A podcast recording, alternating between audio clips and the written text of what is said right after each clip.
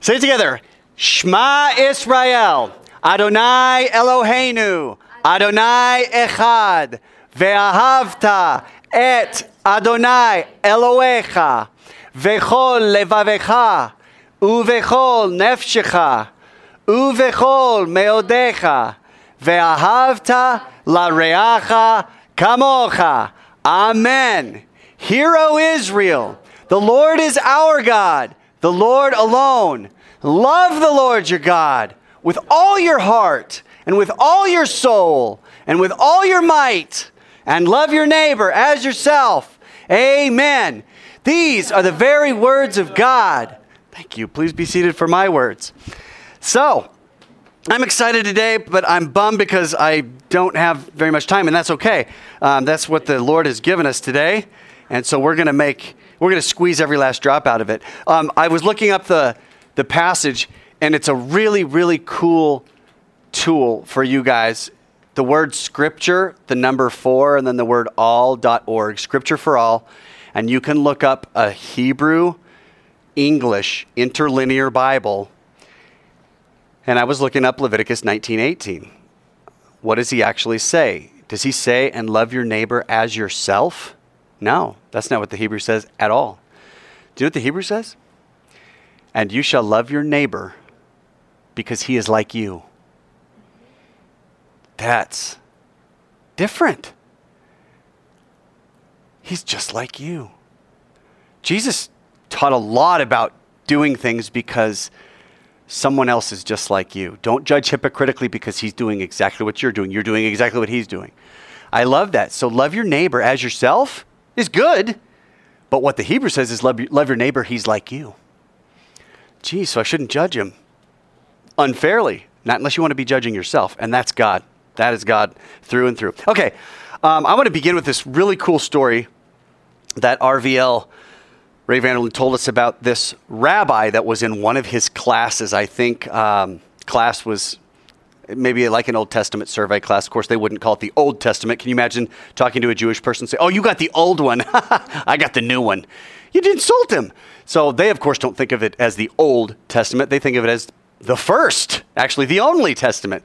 We might call it the First Testament or the Tanakh is a nice and respectful way to talk about the Old Testament to a Jewish person is called the Tanakh. That's what they call it. So this student stands up after the rabbi walks in, and everybody stands up and greets him, and and uh, he says, "Let's go ahead and start start from the beginning." Well, these guys have most of the Bible memorized, most of their Bible memorized. So he stands up and he begins to recite Genesis 1 1. Could you do that? In the beginning. God created. Okay, why don't you do it? Let's, let's get the feel for that. Brent, Go ahead and stand up. You'll be you'll be the student. And remember, RVL, he's the one in Dockers and like uh, polo shirt in the back, the goy. That's just like, please don't ever look at me again. You know, he's just. So here's this rabbi and here's this student, and he goes, "Go ahead and, and begin for us." And so, very. In the beginning, God. Stop. Do it again. So whenever you're told to stop and do it again, you need to do it louder. You need to do it clearer. Okay. Go ahead. In the beginning, God. Stop! Let's do it one more time. Listen. In the beginning, God. Stop! he does this seven times. Thank you, Brent. In the beginning, God. Stop! In the beginning, God. Stop! In the beginning, God. Stop! And it starts to get annoying even to this guy. Like, really? In the beginning, God. Stop! And then the rabbi says, he looks at everybody in the room and says, If you don't believe that, there's the door. Because the rest of this class isn't going to make any sense. Because it's all about God. Every word of it is about God. It's all about God. The creation, the destruction, the relationship, the earth, the heavens, the life the goodness, the love. It's all about God. In the beginning, God. That's it. And I thought that was pretty powerful because it's true. It's all you need. In the beginning, God. And everything else that flows from that flows from God Himself. I still am geeking out about. God calls Himself the Aleph and the Tav. Guys, remember this from last week? And the first four words in the beginning, God created Aleph and Tav, the beginning and the end. And that's what a little bit what we're going to go into today. Before God ever spoke a word, well, to have a word, you got to have letters. He got to make the alphabet. The first thing he ever did was to make the beginning and the end. And this is what they say about God. From the beginning, he knows the end. All right. Why does the Torah begin with the letter bet? And here's what the letter bet looks like in Hebrew. That's the question. Because, you know, if the Jews are real big on pictures, what should the first letter be? If this is the second letter of the alphabet, what should the Torah begin with? Probably the first letter, which is Aleph. But it doesn't. It begins with bet. So I, I want you to know how much I love the Jewish people. I don't even know very many Jewish people, but I love them because they absolutely are so amazing when it comes to the Word of God. You see, for a Jew, every letter, every letter was put there by God for a purpose. If the Torah, Genesis 1, verse 1, starts with the second letter, a Jew does what we ought to do why? Hey, God, why? Hey, why does that have to? Why do they have? Why is it missing a Y there? Why is there an extra letter on that? Why? Why? Why? God says, yes. Now you're getting it. Now you're interacting with my living, breathing word. So, why does the Torah begin with the letter bet? Look at that Hebrew letter bet for a second. In the letter, the answer is revealed. This is what's so I geek out over this stuff. It's so much fun. Look at that letter. It's a box with only one side open, right? So the next letter is going to be Resh, Bre, Sheet. You know, I know it likes to likes to go out. So you read this way. Breshit, bara, Elohim, et, blah, blah, blah. So why does it start with bet? Well, the Jews went, I got it, I know. Look at this. Everything above the Torah is closed to mankind's knowledge. It's not for him to know. Oh, okay. Everything that is before the Torah. Before the Torah? Yeah, that's not for you to know. Don't worry about that. What about this? How about the things below the Torah? Nope. That's closed. That's closed to human understanding. You don't need to know about anything below the Torah, before the Torah, above the Torah. What do you need to know? Everything that proceeds out of the mouth of God. Everything that proceeds out of Torah. That's what you guys get to know, God says. Even the letters are pictures of the reality and the understanding of God's revelation. God says, This is who I am. And we say, uh, Yeah, but what, what about this? And God says, Mm-mm. Well, what did you, what, what were you doing like before you created? God says, Mm-mm. What about like the underworld and the, the life after death? Can I know about what life after death?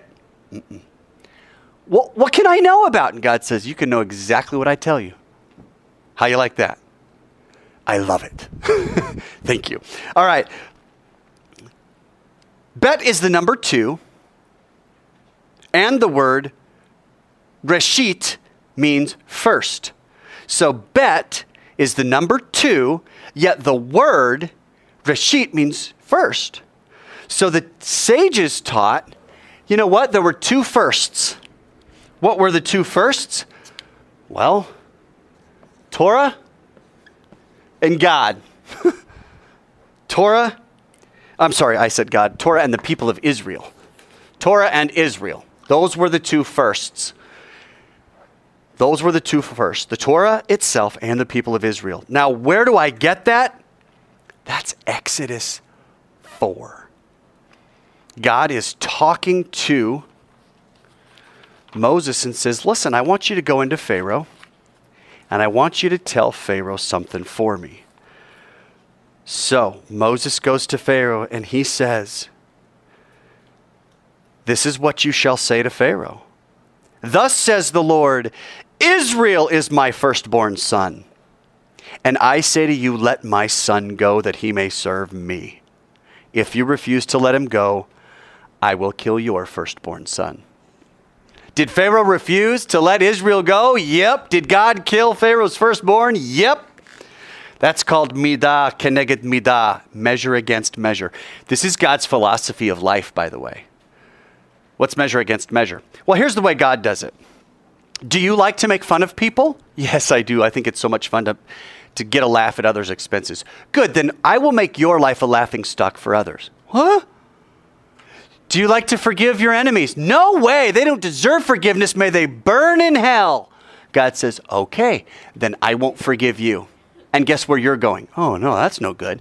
To David. Oh, David, we, you like to sleep around and commit rape with Bathsheba. That's what David did. He raped Bathsheba, by the way. She was a happily married woman and did not want to go to the king's house. The king had her brought by force, and he had his way with her. So David rapes Bathsheba, then he murders her husband. And God says through the prophet Nathan, You like to play with swords, David?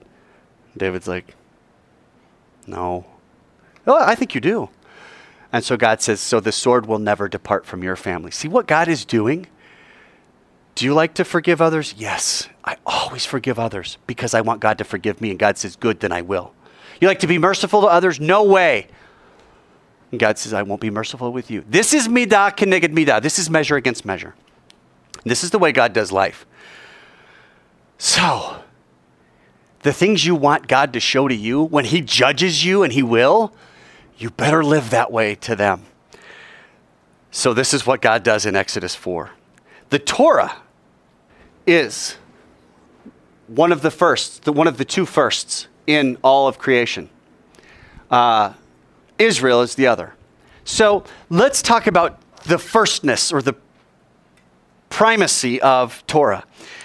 Now, if you're Jewish, you got to imagine all kinds of things about the text. And it's kind of fun. They tell all these little parables that are called midrash, midrashim. They tell these parables and they're midrashes. They have all these conversations behind the conversations in the Bible so that we can make more sense of the, the things that are going on. There's a really neat one, and I'll tell you about it again when we get there. But your English Bible says it different than the Hebrew. And God said to Abraham, Abraham, Abraham, take your son, your only son, whom you love, Isaac, and go to Mount Moriah. He's getting ready to sacrifice him. Our English says, take your son, Isaac, your only son, the one whom you love, and go to Mount Moriah. Hebrew doesn't say that. Hebrew says, Abraham, take your son, your only son, whom you love, Isaac, and go to Mount Moriah. And the sages went, wait a minute, why all the redundancy? Why didn't God just say, take Isaac? he had avoided a lot of words. So they came up with a midrash. They came up with this story to understand why God did it like that. Do you want to know the conversation behind that conversation that the Jews came up with? It's kind of interesting. God says, Abraham, take your son. And Abraham said, Which one? I got two. And God says, Your only son. He said, But they're both only sons of their mother, Hagar, Sarah.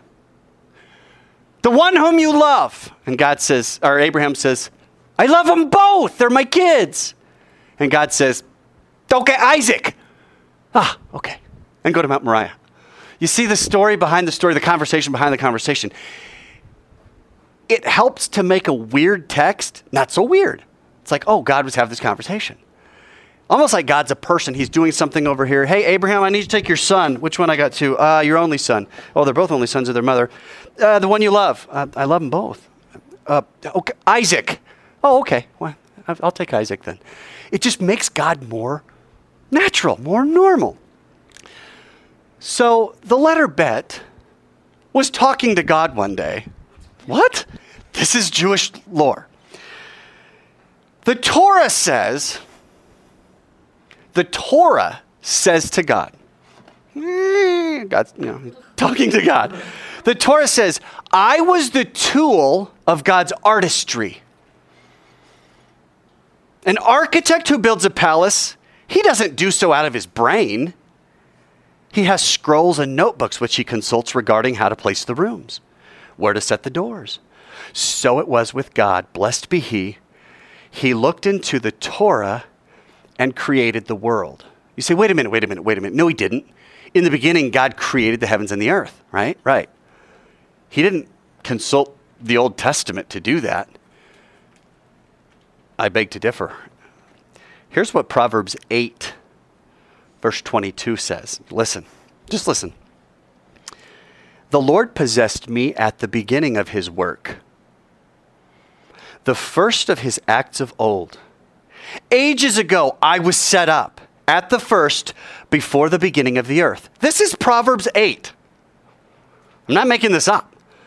When there were no depths, I was brought forth. When there were no springs abounding with water, before the mountains had been shaped, before the hills, I was brought forth. Before he made the earth with its fields, or the first of the dust of the world, when he established the heavens, I was there. I was there already. When he drew a circle on the face of the deep, when he made firm the skies above, when he established the fountains of the deep, when he assigned the sea to its limit, so that the waters might not transgress his command, when he marked out the foundations of the earth, I was beside him, like a master workman.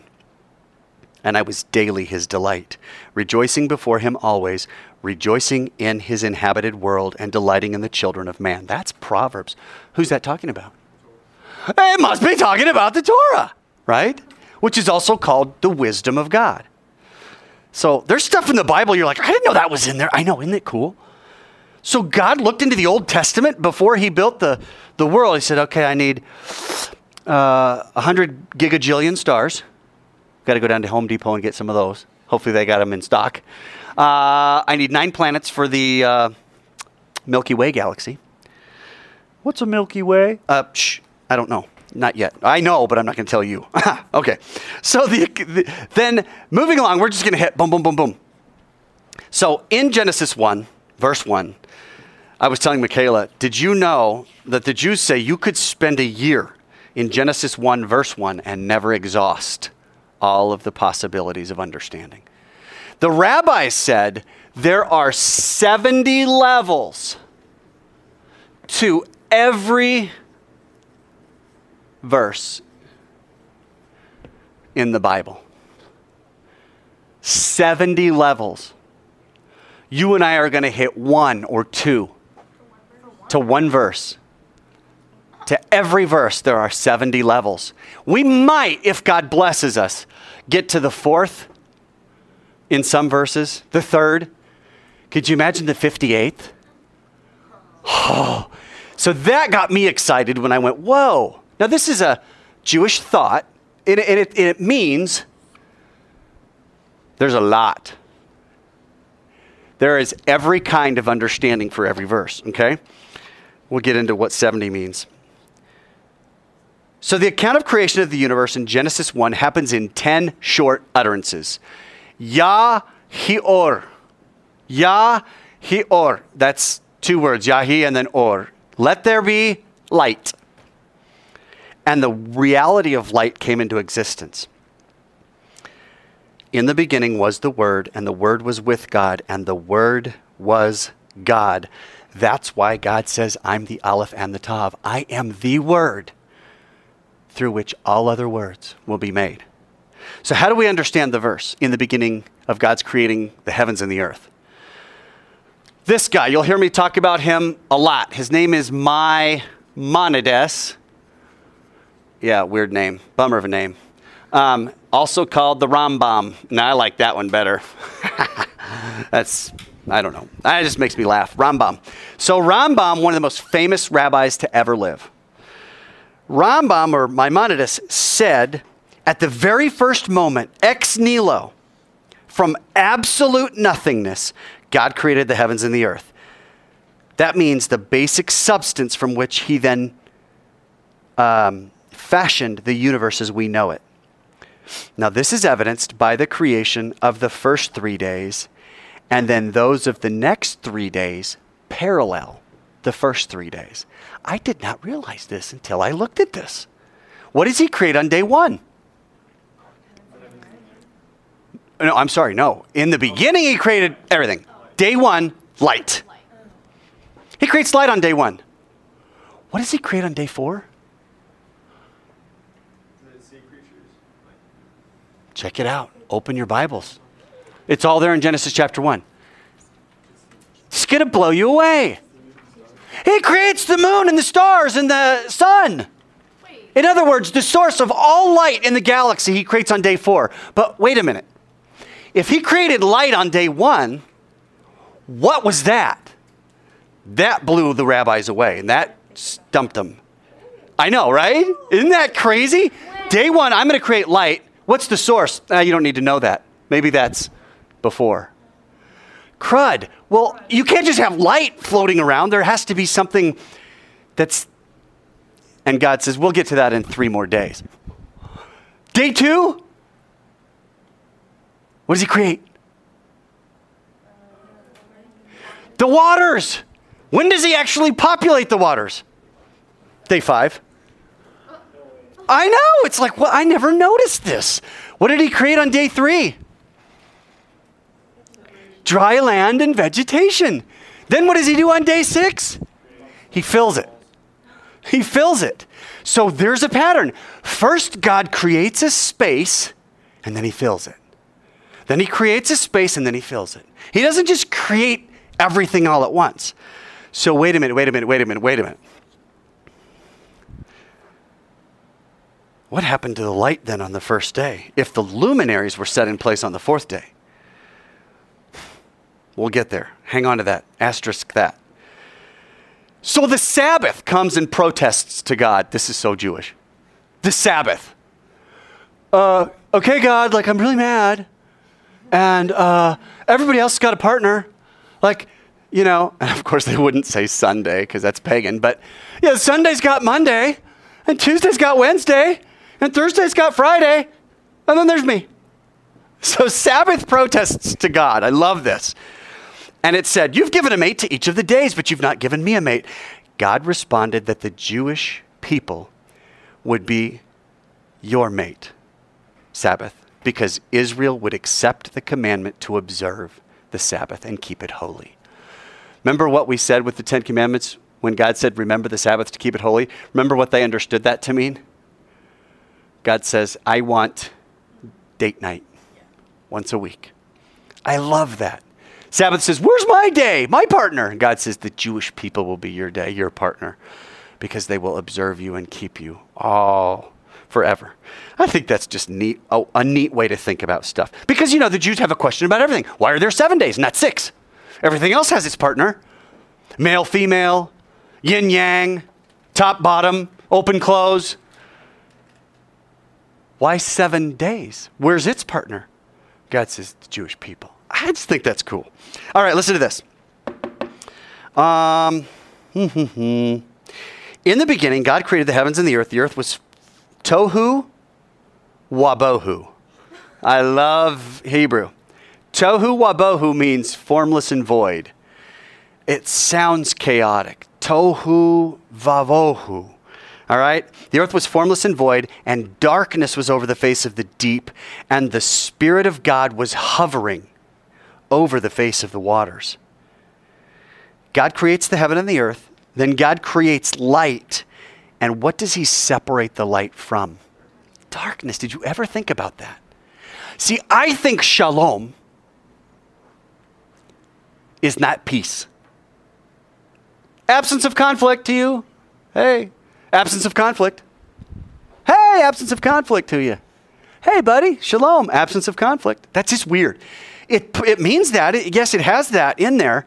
But shalom means, hey, Kyle, I pray God's shalom on you. That's one of the most beautiful things anyone can ever say to you because it means, may your life be beautiful. May it work exactly as God designed it. May you have full functionality. May things be good with you. May all things be right and set and established in their place. Nothing is broken, nothing is missing. All things are together and working as a perfect, well oiled machine. That's what shalom means. And that's what people say in Israel when they say shalom. Hey, how's it going? Shalom. They're saying, may all of God's shalom be upon you. Now, what's the opposite of shalom? Gosh, if everything works, everything is perfect, everything is, and by perfect, I mean balanced. Everything fits, everything is beautiful. And I don't mean hot and attractive, I mean beautiful. Sunsets are beautiful, and I'm not attracted to them. Um, flowers are beautiful, and I don't want to take one out on a date with me. So uh, women are beautiful, so are men. Do you know what I mean? They do beautiful things. So beauty is part of God's creation, not destruction what's the opposite of shalom? I think the opposite of shalom is when I turn the lights on and my toilet flushes. What? Or um, I open the dryer to take my uh, sheets out of there and my, both my pets are in there and they're dead. Oh no. I, I burned them up in the dryer. What the, what the heck happened? And ruined my sheets at the same time. Um, it's when I take out th- the knife and I begin to chop up my carrots and they just float away when, since when do carrots float? Like what? What's this is crazy. The opposite of shalom is chaos. Chaos is unpredictable, unexpected, brokenness, and awful, and terror, and no order. It's where nothing works, nothing fits. It's all broken, it's all messed up. And I think there was chaos, whether God needed that or wanted that in the beginning, but I think he took light and darkness and put it in a blender and turned it on, and it just shredded it. And so when God speaks into the darkness, he says, and God separated the light from the darkness. He took out each piece of light and constructed this light, made this light from this darkness. Okay? It's just, it's an interesting way to think about that. Um, how many of you kind of think that light is good and darkness is bad, right? I mean, doesn't the Bible kind of show us that those who are of the light, the children of the light? Well, listen to this, guys. The sages says, listen, the darkness is not merely the absence of light, but it's a specific creation. God created the darkness. Did you know that? It kind of seems like the darkness was already there. Isaiah 45 says, He who forms the light and creates the darkness. God created the darkness. So is darkness always bad? Well, I don't know. Are bees always bad? Are mosquitoes always bad? I kind of hate them. God created those. Exodus 20 and 21 says Moses drew near to the thick darkness where God was. Yeah. Exodus draws, Exodus 20 says Moses drew near to the thick darkness where God was. God was in darkness. It's not till very late in the first century that writers like John in 1 John say that God's light himself. He is light. But you know, in Psalm, way back in Psalm 104, you know what God does? He dresses himself in light, he covers himself with a garment, light. That's what he does. He wraps himself in light as with a garment. So the text says that God was around with darkness in the beginning. The text also says God spoke into the darkness and light comes out. Light is born out of darkness. And notice how God has to separate the light from the darkness. So the questions the sages had was what did God do with that light? This is what we asked earlier because he doesn't seem to do anything with it. He just creates it and then goes, okay, do do do. Day two, we'll just do the waters, and day three, we'll do the dry land. Wait, what'd you do with the light? Ah, we'll get there. Day four, he creates the luminaries, but he never connects the light of creation with day four. So the sages and I believe that the author of Gospel of John all agree that God did something very special with that light of creation. Now, John calls it the true light. It was hidden away by God, prepared and kept safe for future use. I don't know if you know your Bibles, but this true light is what? John calls it the true light of creation. If you're, yeah, and we know because we skip ahead to verse 14 and go, ah, yeah, that light, that's, that's a guy. When's the last time you thought that light was a person? Jesus says, I'm the way. That's a manner, a means. I'm the truth. I thought truth was a concept. No, it's a person. What? Okay, you and I are Western thinkers. It means we hear a word like he or him, and what do we automatically assume? It's a person, and not just a person, it's a it's a human male. He, him. Huh? All right. Him, ha. Yee-hoo. Okay. it's like I'm just saying random words. We know the rest of the story, so we superimpose Jesus instantly on the word with a capital W there in John 1. That's not wrong, but you jump the gun. Like I said, we, we don't even find out that G- he's talking about Jesus until verse 14. But read the text. Go to John 1. You should know where that is. And I want to show you something. There's no neuter pronoun in Hebrew.